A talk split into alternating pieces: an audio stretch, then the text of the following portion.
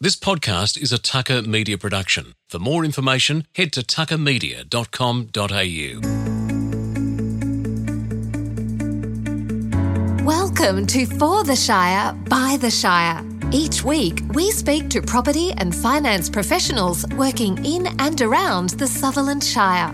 Discover insider tips and tricks from the Shire's leading experts on how to get ahead in today's market.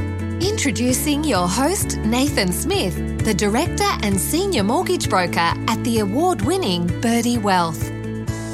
Welcome back to the final episode for 2020 for the Shire by the Shire. We are going to cut to a little break over Christmas, but before we do that, I've got James Forrest, who is the Director of Forrest Small Homes here.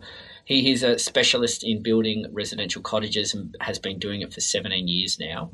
So when we talk residential cottages, we're talking uh, specialising in granny flats and second dwellings on properties. So if you're in a position where you have bought a property that has potential for subdivision or are looking at properties where you want to subdivide, uh, this is the man we need to be speaking to. James, welcome to the show. Thanks for having me. We uh, had you on a previous podcast talking about your journey into buying property. Uh, it's great to have you back. We've uh, we've got a long history together and actually went to school together and uh, disconnected for probably 15 years and ran into each other in the, the, the business world. And yeah. here we are again. That's good, mate. It's good. So, uh, both running two businesses side by side, uh, watching each other's journey as, as we do our lending and conveyancing, and you do your, your, your building and engineering side of things. Take me all the way back to uh, finishing up at school. Where did you go out of school? Uh, straight from school, I went straight to just a job labouring. I had a gap year. I just had a gap year. Um, went straight from school to labouring for six months and just realised that I love the outdoors and just had a ball and the characters that I met on the building site. So um, decided to pick up a carpentry apprenticeship and that was a really cool three years, you know, just running around between sites and meeting some really cool people and getting some, my skills up. Um, as a young guy, that was you know something that I really enjoyed coming out of school. So um, from there, I did my builder's license uh, and finished that finished that up and and uh, went around Australia for a year with my honeymoon. That was awesome in a van. That was cool. Came back and uh, just was hungry for more knowledge, so I did some more study in structural engineering um, and uh, picked up uh, picked up my father's company. So uh, my father. I bought, ended up buying a structural our structural engineering company and running that, and then from there we we branched. We realised that you know we've been looking at that industry our whole life, so we decided that small homes was our gig. So we wanted to specialise in that. Now it's a unique proposition you've got here because you have the building side and you have the engineering side sitting side by side. So this is something that very few builders have access to. What's the advantage of having that engineering firm in house? We can control the variable costs. So uh, a lot of the time it's just structural um, structural things that are blowing out or cause uh, cost overruns. So by having that in house, um, we were able to control those costs, and then also able to uh, to give people a um, a guarantee, like a builder's warranty, as well as a structural warranty in the same package, so they know that uh, any dramas with their house, they come straight back to us. We've got so much to talk about today. We're going to talk about development in the Sutherland Shire, which is such a polarising topic, right? I think yes. I think people are one way or the other on this, so I really want to get into that with you. But the and the building game, probably similar to finance, can be quite an intimidating process for people to go through. There's just so much to learn. Uh, even even sitting in finance, when, when we've experienced it in the past, we've just found that process overwhelming yes. and not knowing where to go next when somebody is starting out, where should they first be going to start to seek some information? Oh, that's a very good question. Such an opaque process. You know, building is, you know, it, where do you start? How do you even get? How do you even get off the ground? And uh, everyone's asking the same question. So people think that, you know, oh, I just don't know, but everyone's asking the same question. Where do I start? Um, so you, normally you, you would start with a design or a designer. So if it was us, uh, you're starting with a phone call and and we're exploring your needs and looking at your budget. So uh, you really should be trying to form a connection with someone that will advocate for you through the design process. So uh, that's really where you start in the design, um, and being upfront with your budget early uh, is such a help because it just means you're working back from that. Um, most people are starting with a budget. It's a great place to start. Perfect. And um, probably tying into that, I guess, is we need to be looking at finances simultaneously because there's no point going into a designer and, and building this mansion and then uh, you go and sit down with your broker and say, look, we've got to spend half of this. So um, 100%. I think those two things definitely Yep. align. So we're, we're working through that design process. How do we how do we continue to move towards getting a, a build underway?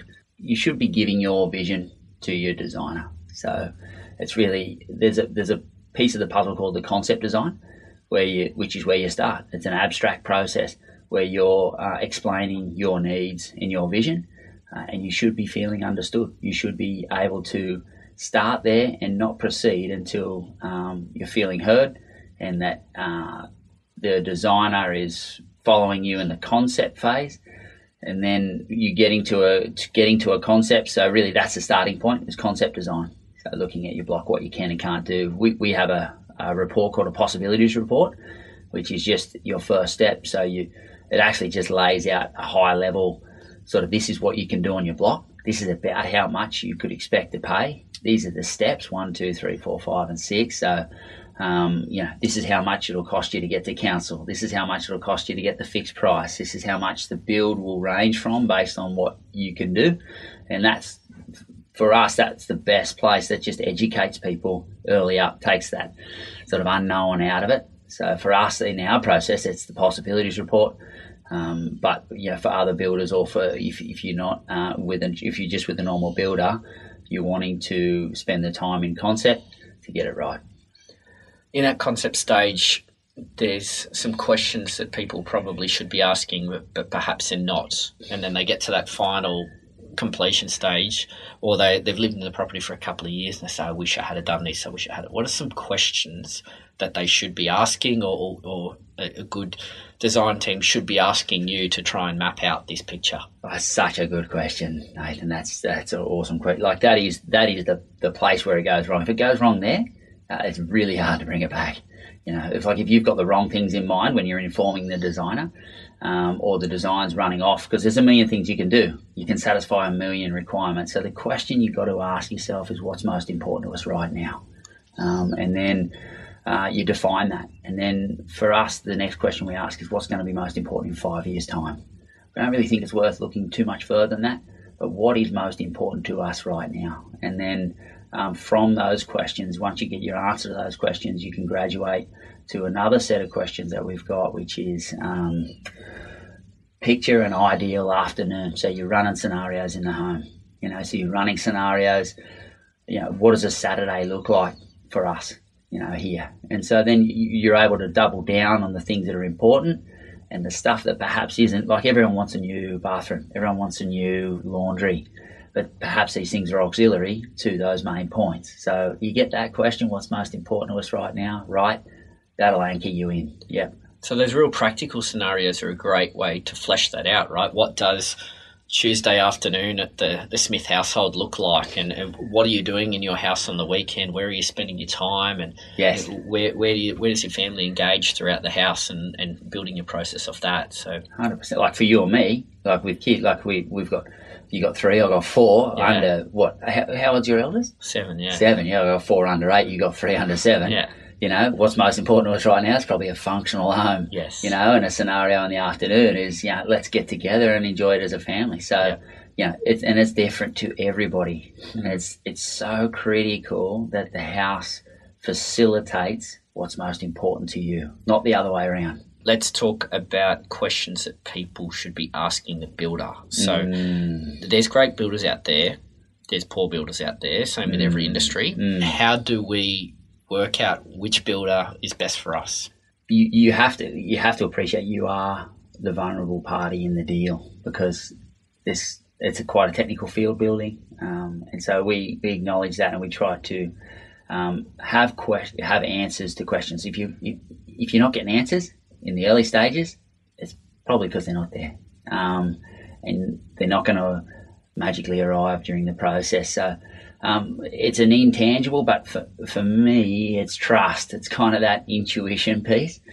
You've got to have trust. So really, I feel you should start with trust. You know, there has to be a good reputation.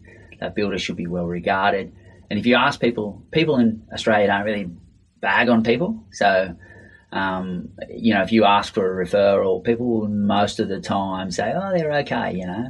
What you should be wanting is someone to go, they are awesome. You know, you should, you, that should be their response. There shouldn't be hesitation.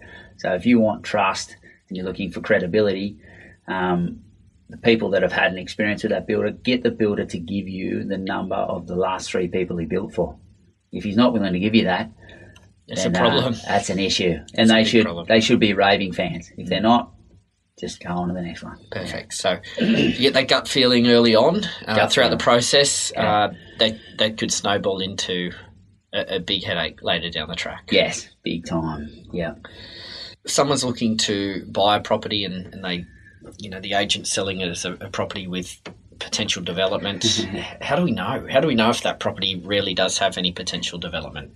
it's a complex thing, um, but the possibilities reports are a really good place to start because it just looks at, you know, there's a lot of factors to consider, uh, and you shouldn't, like I often encourage people not to predicate a purchase on what could happen.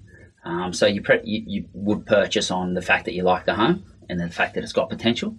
Uh, it's just it's just hard unless you're a developer to predicate a purchase on um, the potential that you can div- subdivide it in the future. Um, I mean, that should you should after the purchase be able to look into those things um, and, and go from there. So to, to really know for sure, you've got to get to the other side of a council approval. Um, Which can't be done until you've got the keys to the place. yeah, so you yeah, pretty much. So yeah, it's it's a, it's a golden question. What can I do on my block? Our possibilities reports explore all the zonings. It's, it's you know, 10, 12 page document that looks at a lot of different factors, but even then we can't completely define it because council's as good as a casino. You know, like you go into council and you're rolling the dice, you know. So, um, but, you know, there are tangibles and there are ways around it, but to, to know for sure what you can do on your block, um, it's starting with a town planner or someone like us. Perfect. Subdividing duplexes seem to be popping up everywhere in the Shire. Yeah. Um, you, Yeah. you mentioned any kind of development in the Shire, and, and everyone has an opinion. It's just so polarising. So, Mm. what's happening in the Sutherland Shire, and why is over development in the Shire so scary at the moment? it's getting done rapidly, uh, and it, and it did. It, it exploded there for a bit, and uh, you know I think it's I think it's really hard to get infrastructure and, and things to catch up. So, I mean, our, we're not really in the duplex field, uh, and that multi multi development. We're building sort of more individual cottages, which are more sympathetic to that urban landscape and, and, the, and the way that it's working, the way the suburbs work, and things like that. But um, it is scary because you know, everything has to catch up. Your roads, your parking, and those sorts of things. I, you know, and I, like I think it's inevitable. And the hard thing about the Shire is it's somewhere everyone wants to live. That's right. So the more people they can, the more people can come here, the better. So I guess there's, yeah, it'll be, yeah, it'll be inevitable, but it has to be considered. Yeah. One thing that's happening in that space is um, uh, on account of COVID nineteen, they've introduced another planning legislation that's going to make it easier for development. So it's yeah, it could it could even could even get more scary.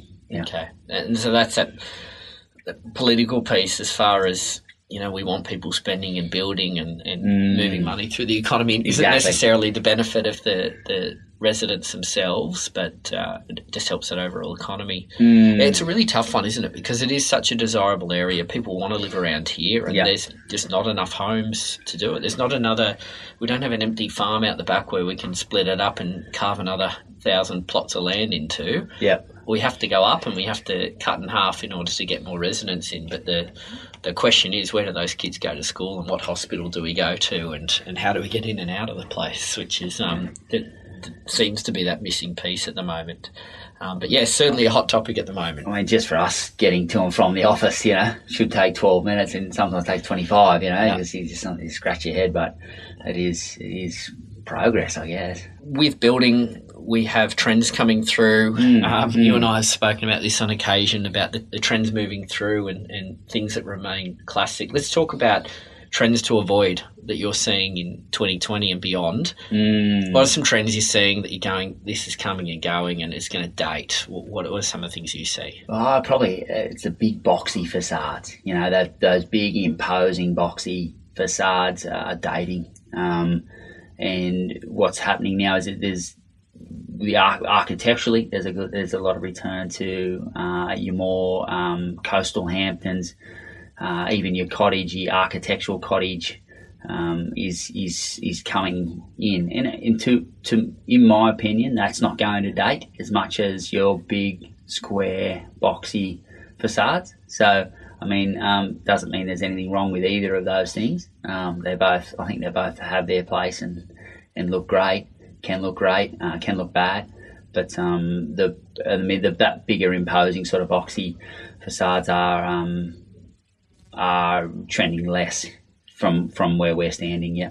What about internally inside the house? Is there any trends that you think are coming and going through? Yeah, the, the, the hot thing was massive open plan, you know, uh, like big sweeping open plan, and that's sort of winding back a little bit. People are now um, using space better. The architects are using space better and, and, and compartmentalizing the home into into purposeful areas that are designed for specific use.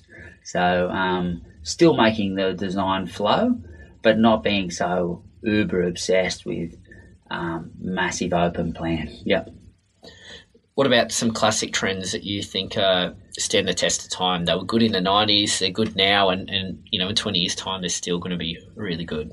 Oh, I love an island bench. Yes. because the whole family can come up to the island bench. You know, that's it's always just a good feature. Yeah, a good island bench. It is malt. The kids can come and you know you, you can do your homework there. You can do your you can have your tea, um, and then I for for me spending time outside's a big one. Um, I think indoor outdoor flow has to be incorporated into design. So you can actually save yourself a lot of money by reducing the size of your home, but making it flow into your outdoor areas really well. So for us, we you know our, our footprints are all very small, but we make them bigger by integrating the outdoor space with the indoors. Part of our conviction about getting outside and being in the environment. And as Australians, it's something that we we think resonates with people. But um, yeah, so those two things are it: the island bench, classic, and uh, the indoor outdoor flow.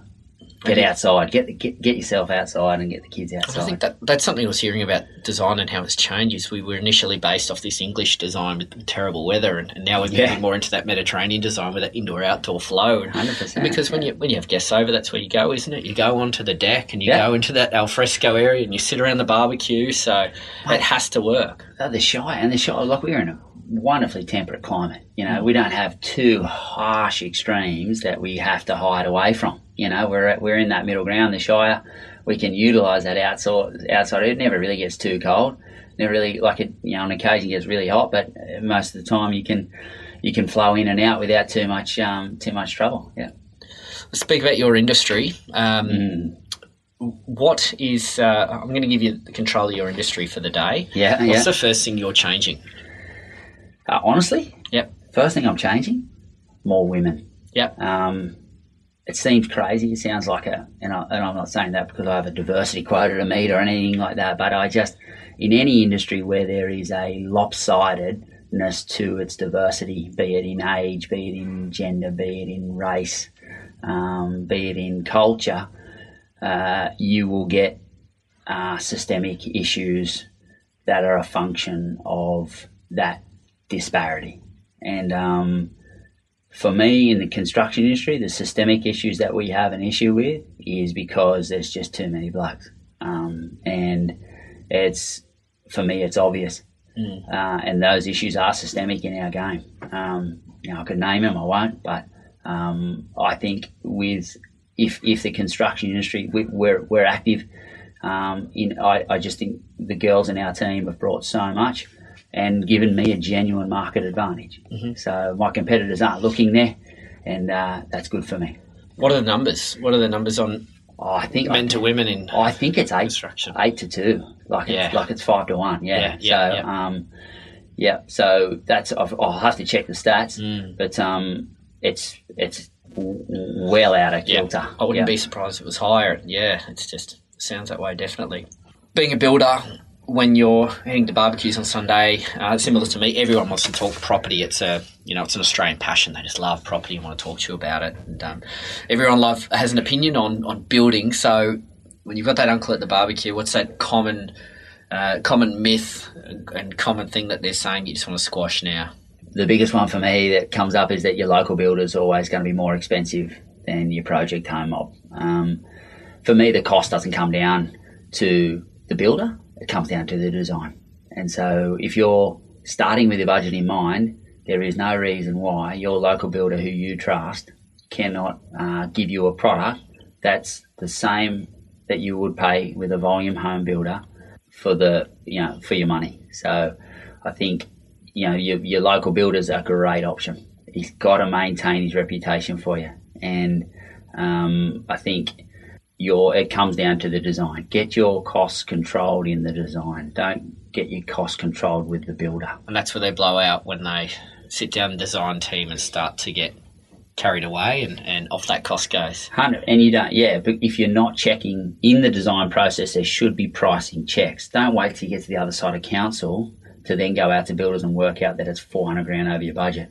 Happens all the time. I reckon one in one in five scenarios happens that way. So you have to have a builder either shadowing the process or someone like us who does it all. Um, that is constantly updating you on costs through the design process. And like the design process is might be five percent of what you're going to spend, but you're committing ninety percent of what you're going to spend. So my my advice is to spend the time you got to spend there. You know, just just dig in and make sure your designer's understanding you. Yep. I want to talk about what's next for Forest Small Homes. Yeah. Um, you know, as far as a, an industry, we're seeing more and more people subdividing, putting second dwellings on the property. Multi generational living tends to be happening a lot more. So, what's next for you guys? Uh, we we believe in you know families living close to their support network. So we we want to uh, encourage the building of secondary dwellings for people. So small footprint secondary dwellings is where we want to go. So secondary dwelling is just a you've got a house on the back of your in your backyard. You put another house in your backyard. Uh, we've got some designs that we we, we are de- developing and have developed that we want to build more of. They're economical, but they're uh, really, really well considered, well thought out, and easy to um, customize to you. So um, that's for us. The next step is just getting more secondary dwellings for people where they can live, still, still live close to support network, close to their home, um, without sort of killing the budget. The numbers work with granny flats and subdivisions. That's why we we sort of selected to go there because um, it's viable. You know, it's and, and done right and, and considered. You know, every unique factors considered of each block. It can be can be a great thing for. Uh, it can be a win-win. So for the kids and the parents, particularly the parents uh, for their retirement, for the kids getting a start. You know, being able to climb that first impossible step. You know, so it's uh, we, we, we think there's potential through the whole model. We just want to do more of it and be helping more people like that. So, yeah. James, mate, it's been some really good insights into a complex topic, and Complex. um, mate, it could be hours more. We could chat about this, but I really appreciate your insights, some really cool tips um, from initial design to setting your home up, what's working, what's not working, what people should be looking out for, mate. So, really appreciate your time today. Where can people find you? Uh, just uh, forestsmallhomes.com.au. Uh, we're on Instagram, we're on Facebook. Uh, we've got a couple of just little explainer videos on the website there just to help you get to know us and um, feel free to book a call in and we'd love to chat. Perfect. Thanks, mate. No trouble. Thanks for having me. A big thanks to all our guests in 2020 for jumping on the show. They've given up their time to come in and uh, give an insight into their specific industries, and the, the tips that I've learned over this past year have just been awesome. Um, I just want to wish you all a Merry Christmas and safe Christmas. We will be having a pause over December, and we'll be back again in January to kick off with uh, brand new episodes. So stay tuned, and we'll be back in January. Chat then podcast is for general information only. It contains brief comments not intended to be the basis for decision making, nor to be taken as a substitute for specific advice. Please contact Birdie Wealth to discuss any matters that may be relevant to your individual situation. For more information, go to www.birdiewealth.com.au.